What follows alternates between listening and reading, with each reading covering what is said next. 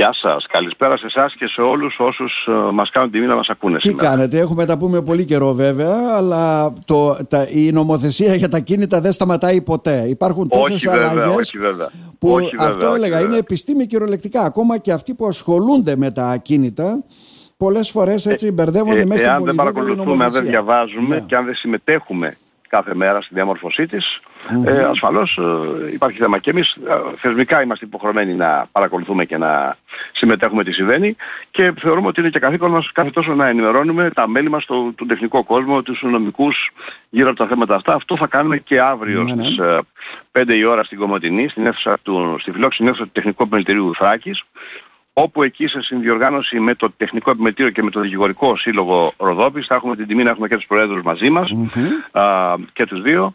Α, και το παράρτημα Ροδόπης ε, που, του οποίου είναι Πρόεδρος η κυρία Χρύσα Κυριακούση δικηγόρος ναι, ναι. θα έχουμε την ευκαιρία να παρουσιάσουμε ό,τι έχει αλλάξει τον τελευταίο καιρό. Θα έχουμε την ευκαιρία να μιλήσουμε για ένα σωρό θέματα πάρα πολύ σημαντικά. Βεβαίως πάντα η φορολογία των ακινήτων είναι ένα θέμα που ενδιαφέρει τους πάντες γιατί κανείς δεν γλιτώνει από το φόρο, τα ναι. ξέρουμε Να μιλήσουμε για τις μισθώσεις των κατοικιών και για το πρόβλημα που υπάρχει α, αυτή τη στιγμή της ανισότητας μεταξύ της προσφοράς και της ζήτησης, αλλά εμείς θα κάνουμε και κάτι που δεν το έχει κάνει κανείς άλλος. Δηλαδή; Εμείς θα προτείνουμε και τη λύση του προβλήματος, ποια είναι η λύση του προβλήματος, δηλαδή πώς θα πρέπει να αξιοποιήσουμε τα υπάρχοντα κτίρια να τα βγουν στην αγορά, α, ποιο είναι το κίνητρο που πρέπει να δώσει το κράτος για να βγουν τα σπίτια αυτά στην αγορά και που πιστεύουμε θα λύσει το πρόβλημα και των ενοικιαστών ιδιαίτερα των νέων παιδιών που ψάχνουν να βρουν σπίτια αυτή τη στιγμή. Ναι, ναι. θα, θα, πούμε και λίγα προ, λόγια για τη γενικότερη στεγαστική τη, της πολιτικής της κυβέρνησης, τα, τα προγράμματα αυτά εκεί. Αλλά θα μιλήσουμε όμως και για το κτηματολόγιο και για τις αλλαγές στο κτηματολόγιο και για τις αλλαγές που ζητάμε εμείς να γίνουν στα συμβόλαια για να διευκολυνθούν οι συναλλαγές, οι οποίες ναι, πολλές από ναι. αυτές έχουν μπλοκάρει για διάφορους λόγους. Είναι χτασινή, μάλιστα και μια χτεσινή πρότασή μας στο Υπουργείο Δικαιοσύνης που έχει σχέση με αυτούς που πουλάνε τα, πουλάνε τα σπίτια χωρίς να έχουν πληρώσει τα, τα κοινόχρηστα. Mm-hmm. Ε, βεβαίως, θεματολογία δεν θα αποφύγουμε να βάλουμε και τις βραχυχρόνιες μισθώσεις των κατοικιών, ένα νέο τρόπο... Τα εκτός σχεδίου που είναι ένα πολύ μεγάλο ζήτημα και αυτό. Α, λοιπόν, λοιπόν, τα εκτός σχεδίου ένα θέμα που πονάει, που είναι βαθιά πληγή, βαθιά μαχαιριά. Τι πρέπει να γίνει, είμαστε ενώψη μιας κυβερνητικής ε, πρότασης για επιλυση του θέματος, η οποία δεν ξέρουμε πόσους, πόσους διοκτήτες θα καλύψει και πόσους θα αφήσει εκτός και θα απαξιώσει την ε, περιουσία τους. Πάρα πολύ σοβαρό θέμα κοινωνικό που αφορά εκατομμύρια Έλληνες και, και περιουσιακά στοιχεία. Έτσι. Θα μιλήσουμε επίσης για ένα επόμενο πρόβλημα που θα βρουν όλοι οι διοκτήτες κτηρίων μπροστά τους.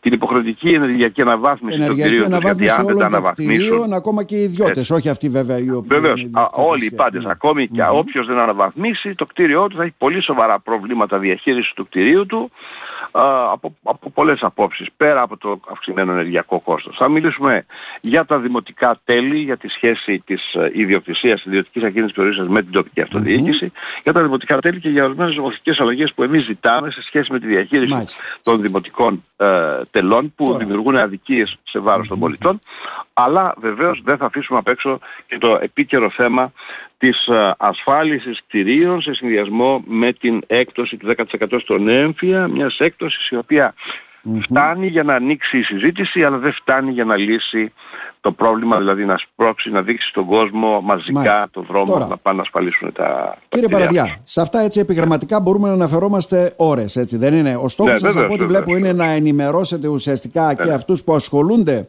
με το αντικείμενο ακίνητο, έτσι δεν είναι; Βεβαίως γιατί είναι μια σωρό επαγγελματίες που εξαρτώνται άμεσα από την πορεία και από την τύχη του ακινήτου, έτσι. Mm-hmm. Είναι οι δικηγόροι, είναι οι συμβολογράφοι, είναι οι μηχανικοί, είναι οι μεσίτες, έτσι. Αλλά από εκεί και πέρα είναι όλος ο κατασκευαστικός κλάδος, έτσι. Όλοι αυτοί που κατασκευάζουν νέα κτίρια και όλοι αυτοί οι οποίοι επισκευάζουν τα υπάρχοντα κτίρια, κάτι εξίσου σημαντικό, μα ναι. θα μπορώ να πω και πιο σημαντικό η επισκευή των υπάρχοντων κτιρίων από την ανέγερση ε, Άρα, ε, κρατάω εγώ δηλαδή. από αυτά τα εξής. Δηλαδή, για να πάω τώρα μελλοντικά και μετά θα πάω λίγο έτσι στο παρόν.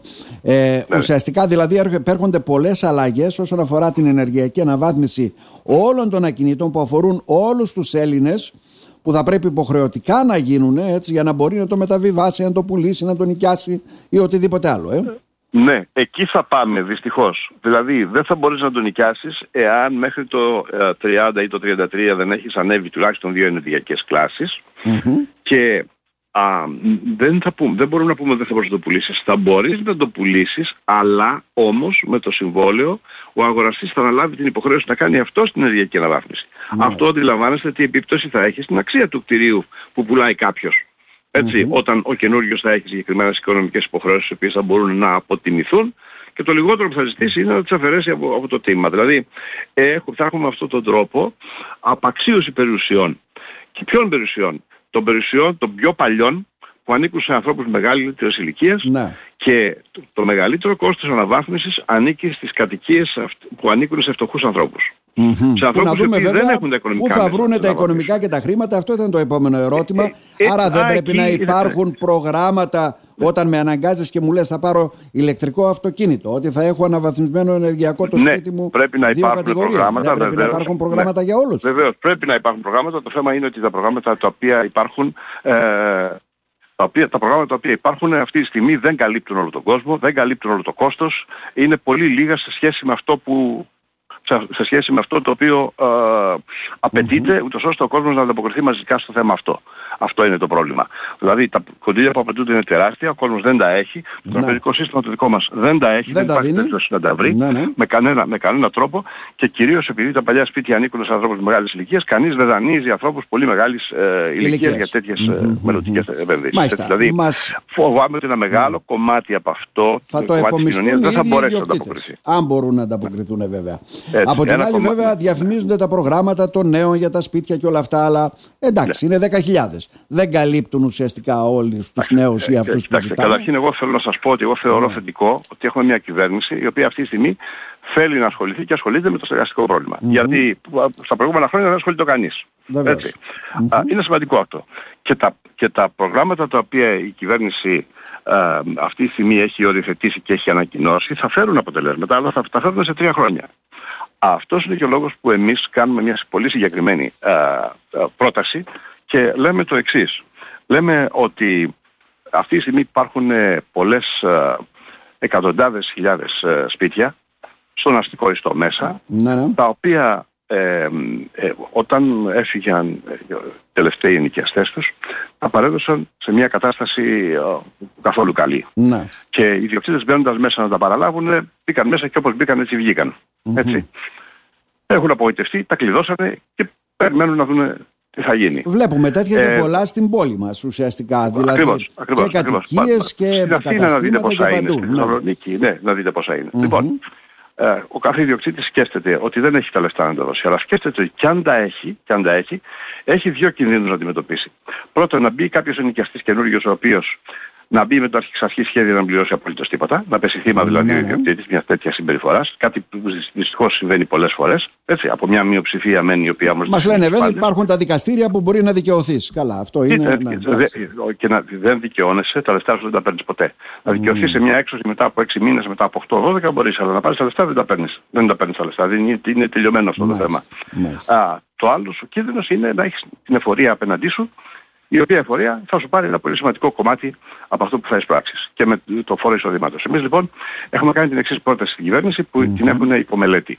Και λέμε, α, όποιο σπίτι ήταν κλειστό όλο το 2023, για οποιοδήποτε λόγο και σε όποιον και να ανήκει, επειδή το πιθανότερο είναι ότι θα είναι κλειστό και το 24 και το 25 και το 26, δώσε μας το δικαίωμα να το βγάλουμε, να το νοικιάσουμε χωρίς να πληρώσουμε φόρο εισοδήματος για τρία χρόνια. Γιατί τρία χρόνια, γιατί τρία χρόνια χρειάζεται η κυβέρνηση για να φέρει αποτελέσματα με τα προγράμματα που έχει και γιατί τρία χρόνια διαρκεί η ελάχιστη διάρκεια μιας μίσθωσης κατοικίας, κύριας mm-hmm. κατοικίας. Δώσε μας λοιπόν αυτό το δικαίωμα και σε αυτούς που το έχουν κλειστό, αν θέλεις να το επεκτείνεις δώστε και σε αυτούς που είχαν Airbnb και θέλουν να φύγουν από το Airbnb, έχουν έτοιμα σπίτια αναγεννισμένα να τα νοικιάσουν τρία χρόνια σε μια οικογένεια ναι, ναι. και δεν θα σου κοστίσει τίποτα, τουλάχιστον στην πρώτη κατηγορία, διότι από σπίτια κλειστά δεν θα έπαιρνες τίποτα ούτως ή άλλως. Αντίθετα θα λύσεις το πρόβλημα των ενοικιαστών, των νέων παιδιών κυρίως ναι, ναι. και θα λύσεις και το πρόβλημα των ιδιοκτητών χωρίς να έχεις δημοσιονομικό ε, δημοσιονομική ζημιά.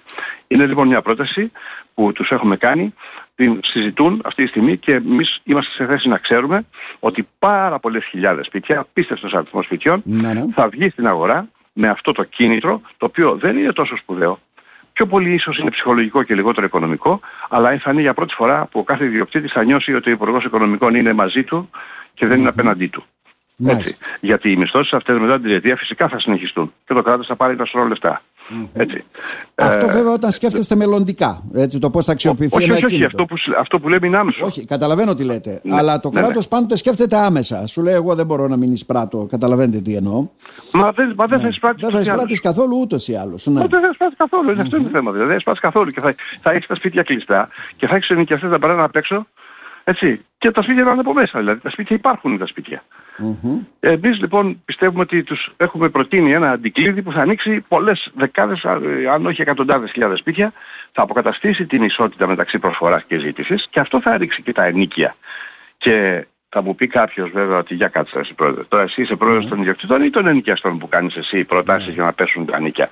Εμείς με την εμπειρία μας ξέρουμε ότι αυτά τα νίκια που είναι ασφαλή και που εισπράττονται είναι τα λογικά ενίκια. είναι λογικά. Και όχι τα και όχι τα παλαβά και τα παράλογα. Ναι, τα οποία δεν εισπράττουν. Μερικοί ζητούν, mm-hmm. μερικοί ζητούν εξαιτίας της πολύ μεγάλης ζήτησης που υπάρχει αυτή τη στιγμή για, τη, για τα περιουσιακά τους στοιχεία. Mm-hmm. Έτσι. Είναι λοιπόν μια πρόταση που δεν έχουμε κάνει. Πιστεύουμε mm-hmm. ότι κάποια στιγμή θα το καταλάβουν και πιστεύω ότι το καταλάβουν εγκαίρως, έτσι, ούτως ώστε να ε, γίνει το σωστό, να γίνει σωστή κίνηση, να αρχίσουν τα σπίτια να βγαίνουν στην, ε, στην, ε, στην αγορά, να βρουν ενοικιαστές σπίτια, και, και το κράτος να λύσει mm-hmm. χωρίς δημοσιονομικό κόστος να λύσει ένα πάρα πολύ σοβαρό κοινωνικό θέμα που δεν έχει άλλο τρόπο να τον λύσει. Δηλαδή αυτό που σας περιγράφω τώρα είναι μονόδρομος.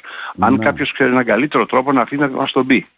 Ποιος είναι και να τον κάνει. Μάλιστα. Έτσι. Μακάρι να ευωθεί αυτή η πρόταση. Το μεγάλο ζήτημα τώρα, πρόεδρε, έτσι, να θέσω ναι. και ένα ερώτημα εκεί. Ναι, ναι που αφορά και ακούμε και λέμε ότι δεν είναι δηλαδή ηλεκτρονικός φάκελος ακινήτου, ε, ε, ε, κτηματολόγιο που δεν τελειώνει ποτέ εδώ στη Ροδόπη ολοκληρώθηκε κατά 70% δεν ξέρω σε άλλες. Τι ναι. θα γίνει δηλαδή έτσι, πότε θα λυθεί αυτό το θέμα με τα ακίνητα, την καταγραφή τους, πώς μπορεί να αξιοποιηθούν και ούτω καθεξής; Κοιτάξτε, κοιτάξτε τώρα, ε, το θέμα του κτηματολογίου είναι μια πονεμένη ιστορία η οποία παδίζει προς το τέλος της. Ε, αυτή τη στιγμή υπάρχει ένας υπουργός που έχει αναλάβει το θέμα του κτηματολογίου, ο Κώστας ο Κυρανάκης, ο οποίος άνθρωπος αυτός ασχολείται αποκλειστικά με αυτό το θέμα. Και έχει λύσει ήδη πάρα πολλά θέματα, έχει κάνει ήδη νομοθετικές πρωτοβουλίες πάρα πολύ σημαντικές ναι. και προς το διαδικαστικό θέμα για να λύσει αργοπορίες και καταστάσεις.